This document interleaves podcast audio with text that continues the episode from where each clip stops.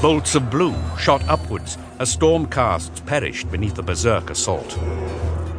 As they focused on this new threat, the Skull Reapers were joined by others of their vile kind, pouring out from between the cairns and howling abominable hymns. Tarsus swatted a leaping Blood Reaper out of the air and chopped down a second. A moment later, he staggered as a blow crashed against his back.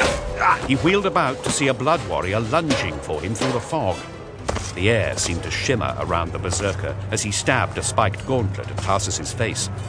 The Lord Celestant parried the blow at the last second, knocking the warrior to the ground and bludgeoning him to death. Ah! Too slow this time, Ramus. Tarsus glanced at the Lord Relictor, striding out of the melee.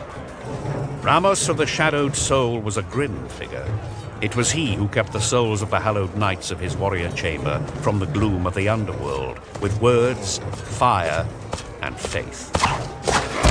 The reliquary staff he carried pulsed with a blue nimbus of lightning as he swung it out to knock a skull reaper flat.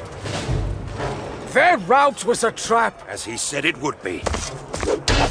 Tarsus caught a blow on his hammer and turned it aside, then removed the Skull Reaper's head from his shoulders. A child could have seen it. Where is he? Ramus's hammer thudded down, cracking the skull of a Blood Reaver. Before Tarsus could reply, the cairns which rose above them began to tremble and clatter. The sound drowned out the clamour of battle and was so pervasive that it even penetrated the mindless fury of the bloodbound. Tarsus looked around and saw a faint purple haze rising from the piled skulls. With a rush of cold air, a pale mist began to spill down the slopes of the cairns to mingle with the fog below. It spread swiftly, threading between the legs of the combatants, obscuring everything. There! Ghostly hands rose from the fog to clutch at the bloodbound. Weapons slashed uselessly, and cries of rage soon became screams of fear. One by one, the servants of Khorne were dragged down into the haze, which soon flushed red. Only a few avoided this fate, stumbling free of their ethereal attackers, but the storm casts did not let them get far. One of the Blood Warriors tore his way clear of the mist and wheeled about with a wild oath, eyes blazing. Before Tarsus could move to go after him, something crashed into the side of the cairn above and then vaulted off to crush the warrior beneath it. A golden and black monstrosity straddled its victim with a shriek.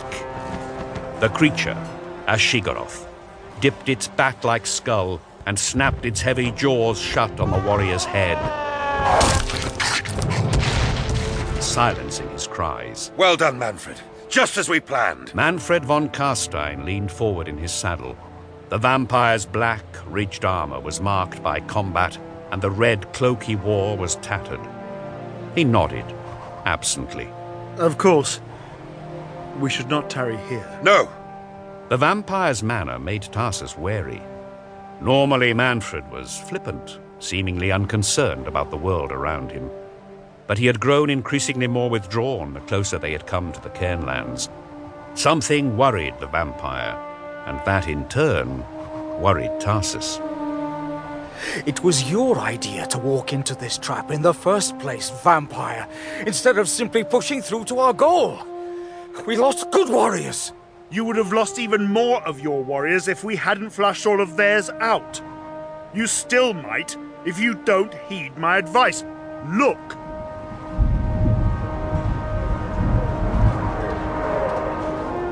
The vampire gestured towards the distant cairns and the barren plain beyond.